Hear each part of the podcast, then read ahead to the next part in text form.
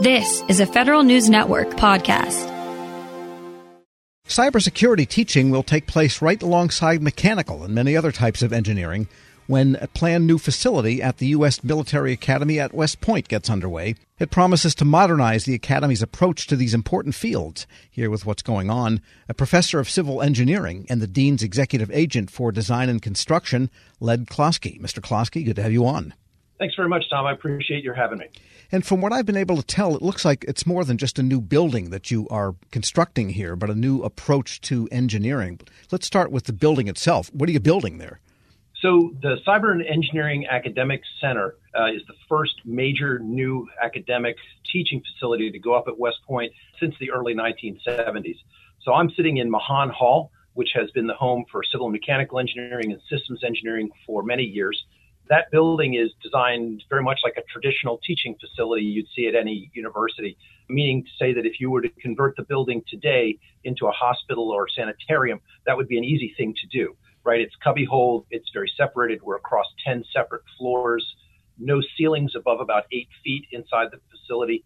And it was constructed in the days when chalk and talk, where, you know, I was the professor, so I was in possession of all the knowledge. So I have all this knowledge and I'm going to get my chalk and I'm going to put all that knowledge distilled onto the board for my students. My students would dutifully take notes. And this was the state of the art for engineering education for many years and remains the staple of many universities. And then my students, you know, once they mastered what it is that I thought was important and had put on the board, you know, I would give an exam and they would demonstrate that they had memorized or could repeat those calculations. Unfortunately, or fortunately, I suppose, technology is now moving at such a rapid rate that if all my students know is what I know, they're behind the day they graduate. And so we've made an evolution from content towards methods. What I really want is for my students to graduate with the ability to build new knowledge, with the ability to uh, acquire and understand new technologies, and even participate in the development of those new technologies. With that in mind, West Point has been undergoing a revolution in the way that we educate engineers. We now use project based learning, followed by a capstone exercise in the senior year, as an essential part of how we teach. The chalk and talk and the building the fundamentals, those still exist as an important foundational element of student education, but it's not the end, right? Sure. The end is that the students are creating themselves, you know, that they're engaging the material directly and they're intrinsically rather than extrinsically motivated. And getting them excited about an Army project or, or, a project with an NGO or a project with another university, these are very important to modern students. All right, let me go back to my original question then. What's going up in place of the old would be sanatorium? Yeah, well, the new building will be much more open in format. It will have highly flexible spaces. And we're combining this project based learning with laboratory type experiences with traditional classrooms into single multi-purpose spaces so that a student might see many, many learning styles and many, many different learning modes all in the same space with the same course. So there's a hands-on portion, there's a chalk and talk portion, and there's especially teaming with their fellow cadets inside those highly flexible spaces. It'll be 136,000 square feet of new engineering pedagogical possibilities for the institution. Plus, you can fit fabrication gear and equipment, and I guess maybe additive printing and all of these things, which take up space. Absolutely. And they also require special utilities, more open square footage, the ability to move materials in and out. You know, I got to have the right electrical, I got to have the right ventilation, I've got to have the right types of flooring, I've got to have safety in place. So, if we want to, for instance, let's say that we were doing a, uh, a new mount for a Bradley fighting vehicle as part of one of our mechanical engineering projects. We will have in our new facility uh, a high bay that we could just roll a vehicle into, and we have an overhead crane that we could lift pieces on and off safely. And so it's a huge improvement for us. Previously, a lot of our projects, bridges, large vehicles, anything taller than eight feet, had to be outdoors. And we're in upstate New York in the Hudson Valley here, and that's not exactly optimum in February. We're speaking with Led Klosky. He's a professor of civil engineering and the Dean's Executive Agent for Design and Construction at the U.S. Military Academy at West Point. And the word cyber is now part of engineering. Or has that always been the case, or are you adding it now, and what are the implications of that? So, arguably, cyber has been part of engineering since the first silicon chip was cast. I see personally, and I think many would agree, that the hardware and software sides of the cyber business, whether that's cyber defense or cyber capabilities of some kind or another, those are they're just intertwined. They're part of the whole package. When you're evaluating a vulnerability, you have to be looking at both the hardware and the software. I mean, that means that our Department of Electrical Engineering and Computer Science, which combines the cyber and the hardware side with the software and hardware sides of cyber, I think is ideally positioned to be part of America's defense going forward in this area. And so the students that go through West Point that major in engineering, what kinds of things do they do in the Army once they graduate and become regular officers? So our students take a very broad shared core curriculum.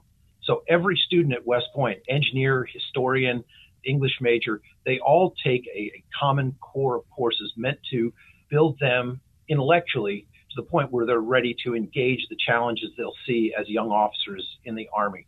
The battlefield is not as straightforward by any means as it was 50, 60 years ago. And even then, it was complex. And I would argue it has become more complex as the years have gone by, especially our security missions. And so our engineering graduates pick up an ABET accredited engineering degree so that's the same accreditation as you would see at other universities. But when they graduate, they could branch any of the branches in the Army. They could go into the Army Corps of Engineers, which you know has the word engineer in it, but many choose to go infantry or armor.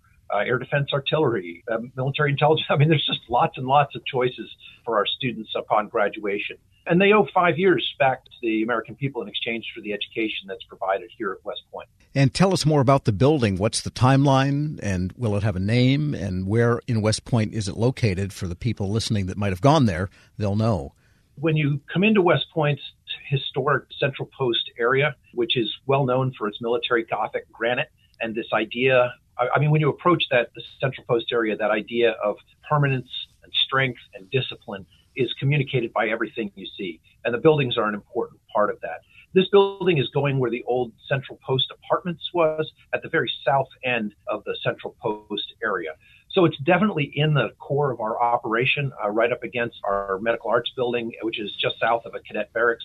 So the closest cadet barracks is less than 100 yards away to the north, and the building will be 136,000 square feet. So it, it's a beast. It's a big building, and it will be three floors including the Departments of Civil and Mechanical Engineering, the Department of Electrical Engineering and Computer Science, and the Department of Systems Engineering, um, all in one multidisciplinary interactive space that's designed to support innovation. And by the way, are there still blackboards, or do they have dry erase boards, or do they have 108 inch screens that you draw on with virtual chalk?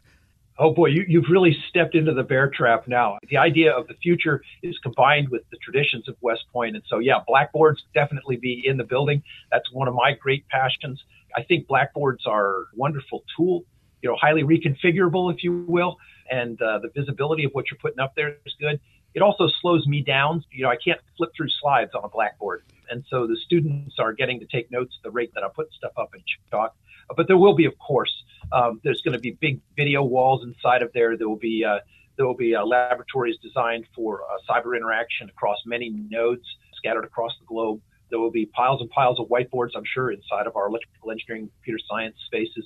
And our, our friends up in systems engineering are always working on new ways of visualizing complex problems. And so, if I could tell you exactly what the building's going to look like 10 years from now, I would say that on the design side, we failed because what I really want the building to do is to enable the things that I haven't thought of yet. You know, we we haven't thought of what that presentation of the future is going to be. We can't tell you what 2030 looks like. And so flexibility and broad utilities underlying those uh, unseen capabilities, that's the key. For instance, we have a robotics lab where we have both a high bay test area for robots, robots and drones, and directly adjacent to that is a robotics laboratory combined with a mechatronics laboratory. And our mechanical engineers, our electrical engineers, our cyber people working together with systems engineers on these super complex platforms. That's the battlefield of the future. I don't know what it's going to look like, and I don't want to limit the imagination of our students and faculty as they try to engage that future battlefield. But if you want to analyze, say, General Mark Clark's strategy in Sicily, there's no better way to do it expressively, though, than with chalk on a chalkboard. Well, you know, I, I'm not going to speak for the junior faculty over in history. They probably have ideas that would amaze us about how that's going to take place. As a, uh, should I say, a more senior member of the faculty, I try really hard to remain open to the ideas that are coming in from our junior faculty. One of the wonderful things about West Point is we bring in a lot of junior officers, not junior officers, I guess they're, they're captains and majors, you know, compared to much of the rest of the faculty. I guess they, they seem junior, but they are not. They are seasoned professionals in the United States Army. And they come in and teach our cadets. And the ideas that they bring with them from the active component of the Army, it's just amazing. Led Klosky is professor of civil engineering and the dean's executive agent for design and construction at the U.S. Military Academy at West Point. Thanks so much for joining me. Oh, it's a pleasure to be here. I, I, there's almost nothing I would rather talk about than the new engineering building. In fact, I'm looking out the window right now of my office at the site, and the cranes are running back and forth. Uh, large excavators, trees are coming down. Uh, we're getting ready to rip into the side of the mountain there uh, to create a flat spot. As you as you probably know, West Point was chosen for the fact that it's not flat, that it overlooks the Hudson River, and was put in this place to prevent the British from coming up the river in the late parts of the 1700s there.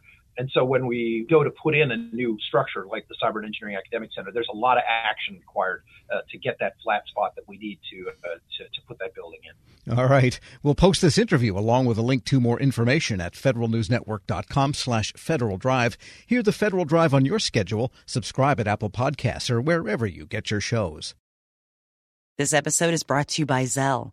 Whenever you're sending money through an app or online, it's important to do it safely. Here are a few helpful tips. First, always make sure you know and trust the person you are sending money to. Second, confirm you have entered their contact details correctly. And finally, if you don't trust the person or your recipient is rushing you to send money right away, think twice before sending money through an app or online. Grab a 30-day free trial of LiveXLive Plus, and you'll get unlimited skips, commercial-free music, and all of the podcasts and live streaming events you can handle. Visit livexlive.com slash podcast one to learn more and start your free trial.